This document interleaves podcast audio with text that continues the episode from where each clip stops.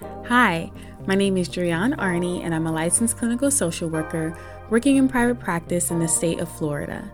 Welcome to the Cultivative Conversation podcast, where I engage listeners in conversation about mental health related topics and use questions designed to assist with exploring themes of gratitude, nostalgia, sharing, and learning to normalize mental hygiene and to invoke togetherness and intimacy through conversation.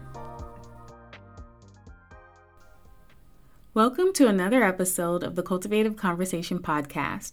Today's hashtag Cultivative Conversation question is as follows What is the craziest thing that you've ever done? Some effective follow up questions or things to explore may include What circumstances motivated your engagement in this behavior? Knowing what you know now, would you make the same decision today? And what did you gain or learn as a result of this experience? I hope that these questions help with building connection, closeness, and intimacy in a relationship that is important to you. Talk to you again soon.